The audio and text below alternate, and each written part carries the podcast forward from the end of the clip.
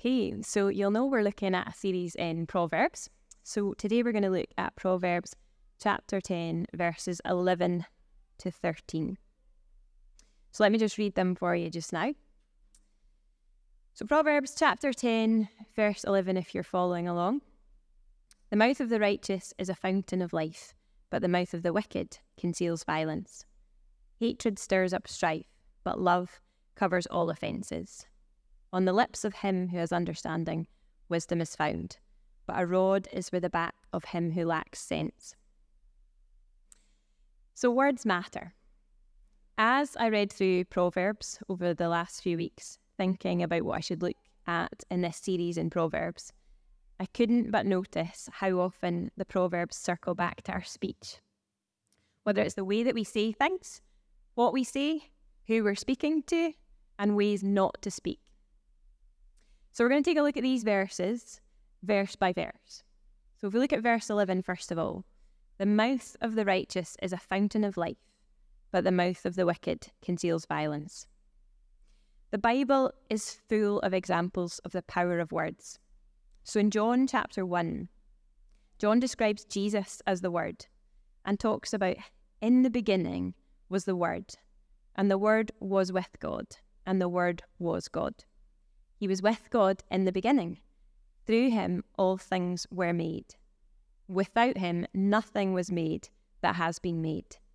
And in him was life, and that life was the light of all mankind. You see, it was the Word that created everything that we see, that we touch, that we smell, that we feel. God spoke the word world into being. Today we were reading in that verse 11 that the mouth of the righteous is a fountain of life. And as I was thinking about that imagery about what a fountain means, I realised that here in the UK we treat water so casually. We have so much of it that we forget it's how vital it is for human flourishing. But in a hot, dry climate like ancient Israel, the relationship between human flourishing and water is really clear to everyone. So we've got a wee picture of an ancient Israeli fountain, I think in Jerusalem. So too are the words of the righteous vital for human flourishing. So I'd like you to turn to the people around about you just for a wee minute and think about when the words of other people have been like a fountain to you in your life. When have your words been life for someone else? So have a wee minute to think about that. I can think of lots and lots of examples where other people's words have been life to me. I'm going to tell a story now that was told by Tony Campolo actually um, about uh, an example in a school set in America where um, words were life. Okay, each September, Miss Thompson greeted her new students with the words, Boys and girls, I love you all the same. I have no favourites. Of course, she wasn't being completely truthful, because teachers do have favourites. And what is worse, sometimes they have students they just don't like. Teddy Stoddart was a boy that Miss Thompson just did not like, and for good reason. He was a sullen boy who sat slouched in his teeth in his seat with his head down, grinding his teeth.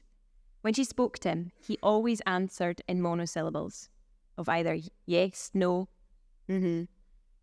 His clothes were musty, his hair was unkempt, he needed a bath. He was an unattractive boy in speech and in manner and in just about every way. So, whenever Miss Thompson marked Teddy's papers, she got a certain perverse delight in marking crosses next to the wrong answers. And when she put the F at the top of the paper, she did it with a flair but she should have known better. Because teachers have records, and she had records on Teddy. Teddy's record said, First grade, Teddy shows promise with his work and attitude, but his poor home situation. Second grade, Teddy is a good boy, but he's too serious for a second grader. His mother is terminally ill. Third grade, Teddy is becoming withdrawn and detached. His mother died this year, and his father shows no interest. Fourth grade. Teddy is a troubled child. He needs help. Christmas came around, and all the children brought presents to Miss Thompson and piled them on her desk. They crowded around to watch her open them. All the presents were wrapped in brightly coloured paper with ribbons and bows, except for Teddy's present. His was wrapped in brown paper and held together with scotch tape. But to tell you the truth, she was surprised he'd even brought her a present. When she tore open the paper, out fell a rhinestone bracelet with most of the stones missing and an almost empty bottle of cheap perfume. The other children giggled at the shabby gifts, but Miss Thompson had enough sense to snap the bracelet on her wrist, take out some perfume out of the almost empty bottle, and to put it on her wrist. Holding her wrist up to the other children, she said, Isn't it lovely? The other children, taking their cue from the teacher, all agreed. And at the end of the day, when the other children had left, Teddy came over to her desk and whispered softly, Miss Thompson, all day today you smell just like my mother used to smell. That's her bracelet you're wearing. It looks really nice on you. I'm really glad you liked my presents. After he left, she got down on her knees, buried her head in her hands, and cried and cried and cried. She asked God to forgive her. The next day, when the children came to class, they had a new teacher. It was still Miss Thompson, but she was a new teacher. She cared in ways that the old Miss Thompson didn't. She reached out in ways that the old Miss Thompson didn't. She reached out to all of the children, but especially to Teddy. She nurtured him and encouraged him and tutored him when he needed extra help. By the end of that school year, Teddy had caught up with the other children. He was even ahead of some. Teddy moved away, and Miss Thompson didn't hear from him for a very long time. Then one day, seemingly out of nowhere, came a note Dear Miss Thompson, I'm graduating from high school. I wanted you to be the first to know. Love Teddy Stoddart. There was no address. But four years later, there was another short note. It read Dear Miss Thompson, I wanted you to be the first to know. I'm second in my class. The university's not been easy, but I really liked it. Love Teddy Stoddart. Then four years later, there was another note. Dear Miss Thompson, as of today, I am Theodore J. Stoddart, MD. How about that? I wanted you to be the first to know. I'm going to be married on the 27th of July, to be exact. I want you to come, and I want you to sit where my mother would have sat. You're the only family I have now. Dad died last year. Love Teddy Stoddart. And she went, and she sat where Teddy's mother would have sat, because she deserved to be there. She was a teacher who had done something great for the kingdom of God, and she deserved her reward. You see, in this story, Miss Thompson was able to be a fountain of life for Teddy. She was able to draw out his God given potential. She was able to release a fullness of life through her words. And we see that in Jesus. Time and time again in the Gospels, Jesus meets with people, and through the power of his words, he helps them to regain their right relationship with God and with man. As followers of Jesus, do we too always use our words to help others regain their right relationship with God and with man? Because as a people indwelt by the Spirit of God, we too can use our words to heal, to restore, and to draw forth fullness of life. I was reading a study into speech patterns in preparation for this, as you do. And they looked at different countries in the world, and everyone fit the same kind of patterns we use approximately 50% negative words, 30% positive, and 20% neutral speech. So that means we use almost twice as many negative words as we do positive in our everyday speech. I know that in my own speech, I can be quick to criticise, quick to see the fault in the actions of my bosses and management, and quick to point it out. I can be quick to be frustrated with the actions of others, and quick to point that out too. I can be quick to be critical of decisions and life choices that wouldn't have been my own. And whilst there is a time and a place for challenging and rebuking and encouraging others in righteousness, like the Bible tells us, the Bible also tells us that complaining and gossiping are not the ways that that should be conducted. Sometimes I do make a conscious effort to encourage and affirm others. Maybe some of our young people, younger physios at work, some of the young athletes in my athletic club but I'm not as good at affirming or encouraging peers or those with more experience than me. I'm not as good at recognising a job well done from someone that I expected a job well done from. And yet, when we look at our own lives, how often do we need other people to affirm what we're doing? I was recently leading a Christian camp, and I was really blessed to be sharing a room with someone who's very good at uh, encouraging and affirming. She took the time to build me up in confidence in the things that I was doing within that camp because there's so many moments that I doubted myself, that I doubted that I'd done something well enough or I'd done the right thing. I worried that I'd let people down. And it was such a blessing to me to have someone speak life into that situation. Yet, do I make that a regular practice? To thank my cashier in Tesco for the service with a smile, to let my hairdresser know that the way that she spoke to the elderly customer before me was beautiful, to let the admin staff at work know that I appreciate their cheerful welcome in the morning. It's quite unscottish, isn't it? And yet so vital. Adele's talked a few times to a lot of us about her vision this year of God calling us to a church where we come away from our rocking horse, where we're in our comfort zone but not going anywhere and stepping forth into learning how to ride a skateboard. But who of us can learn to ride a skateboard without a cheerleader alongside us, without the mouths of the righteous noticing when the skateboard will fit us and helping us to believe that we can ride it? If we want to be a people who ride skateboards expertly, doing amazing things for God's kingdom, we need our community cheering us on we need each other looking out for the next size of skateboard for us and believing in and for one another that we can ride them. We need to use the power of our words to call life out from one another. So we move on to verse 12. We read that hatred stirs up a conflict, but that love covers all wrongs. How often do we hold on to our offence? How often do we take something that someone else has said and hold it with pain in our hearts and hold on to that for a very long time sometimes. How often do we see situations around us escalating because people feel wronged and someone else has to pay for the wrong that they've done? But you see, when we hit back, someone else feels the need to hit back harder. I remember that from arguments as a kid with my sister. I would say something mean to Naomi, and she would say something even meaner and then I would feel I had to come up with something even meaner to say back to her. But as people of faith, we are called to something completely different, something distinct, to forgive just as He has forgiven us, to choose to let the wrongs done to us go, to choose to love rather than to fight for our rights. Because as this verse tells us, love covers up all wrongs. Have you ever noticed that someone in love doesn't notice the flaws in the one they love?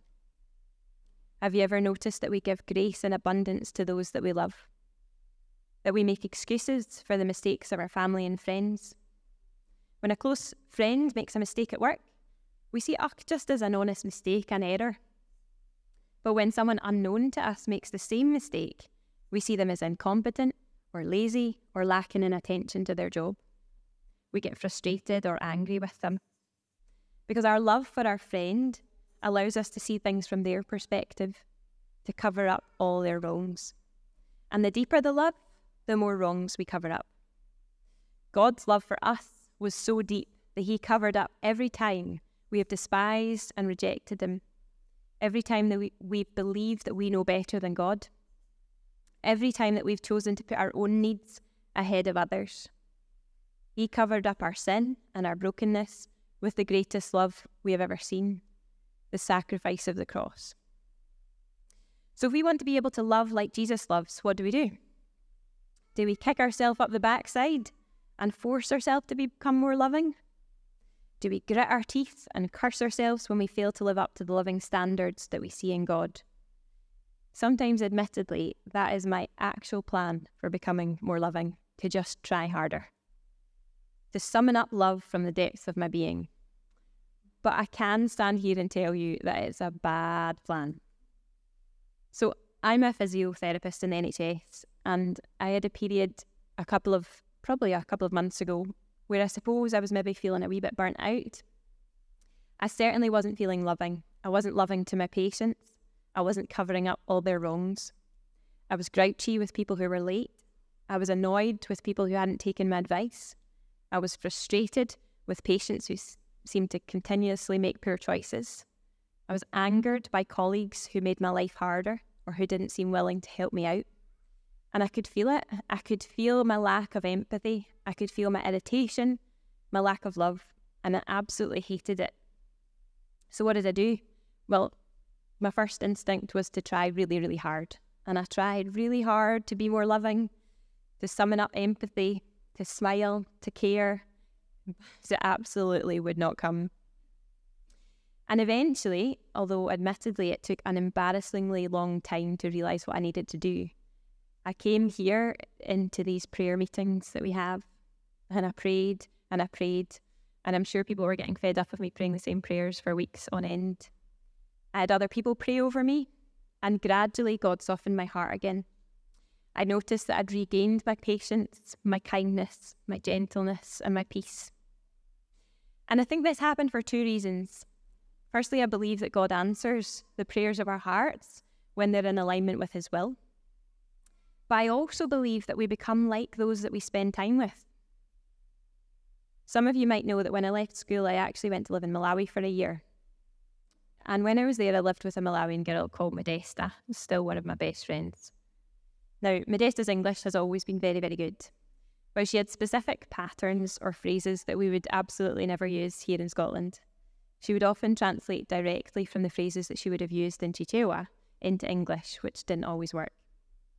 And she wasn't the, sa- the only one who used those same kind of patterns of phrases and accents. I found myself using them also the more time I spent in Malawi with Malawians using those phrases. So I'd say things like, Can you borrow me your pencil? And if you walk little by little, you'll find them over there.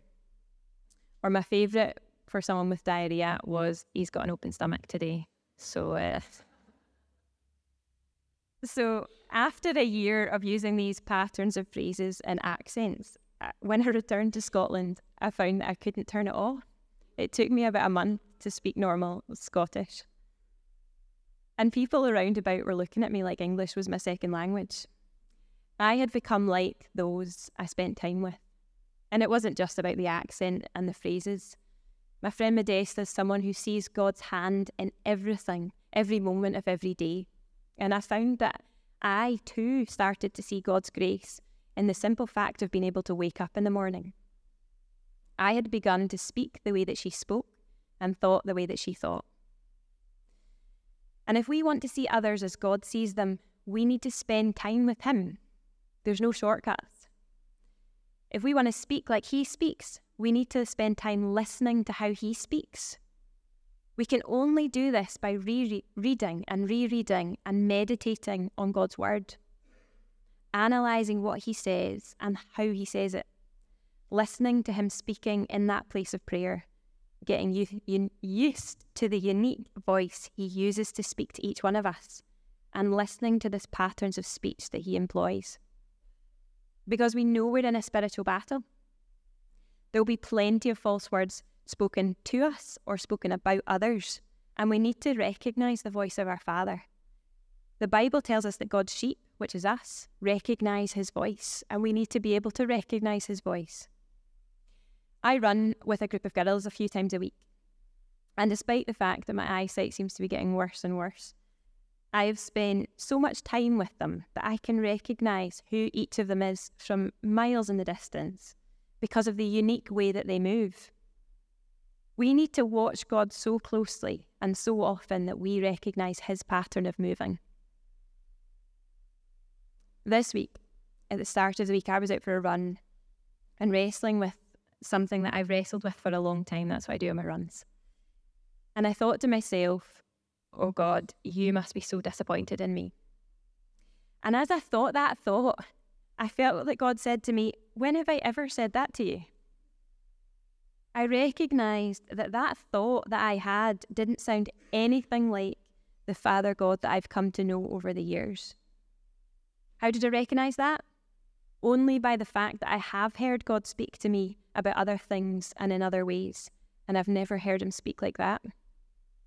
We need to be a people who can tell what comes from God and what doesn't. So, verse 13 then. Wisdom is found on the lips of the discerning, but a rod is for the back of the one who has no sense. I don't know if any of you were ever told in primary school that we have two ears and one mouth because we should do twice as much listening as speaking. I always thought that was a really interesting thought, but I didn't pay much heed to that. I don't think I've ever listened twice as much as I spoke. And yet, the book of Proverbs challenges us to this very thing time and time again.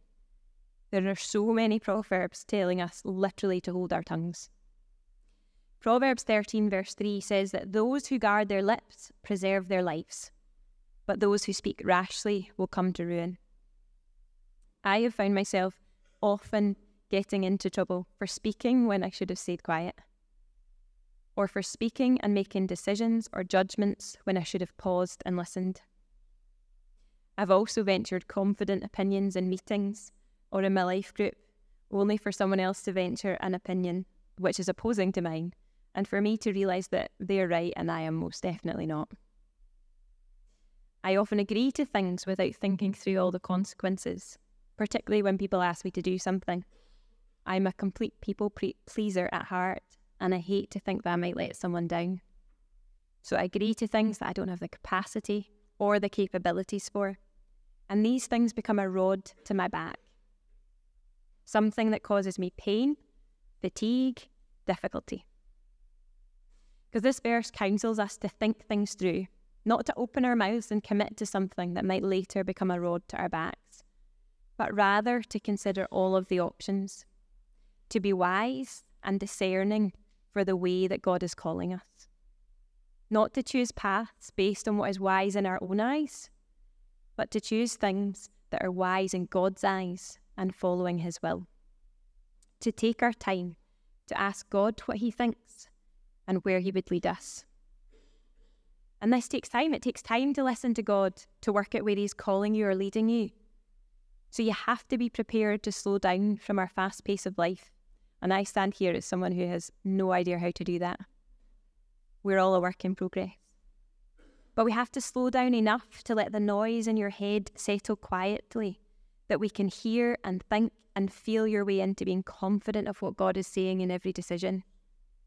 If we want to be a discerning people, people who doesn't make a rod for our own back, we need to be a people who take our time, who ask God, and who are humble enough to acknowledge that what is wise in our eyes might in fact be of no sense in the kingdom of God the kingdom to which we belong.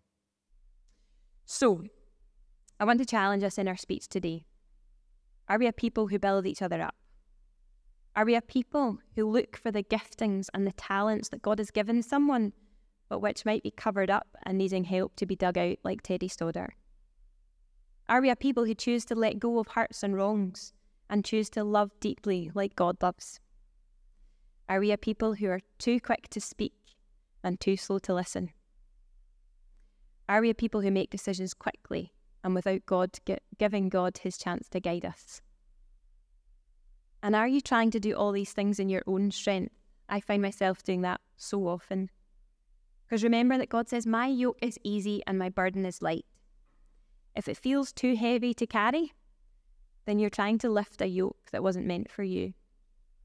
Lay it down at the feet of God and spend time in His presence, listening to what He says about you and what He says about the people around about you. I want us to spend some time now practicing listening to what God says, how He says it, how He speaks about us and to us, and what He's saying about the situations that we feel find ourselves in. Okay? We're going to listen to a song and then I'm going to pray.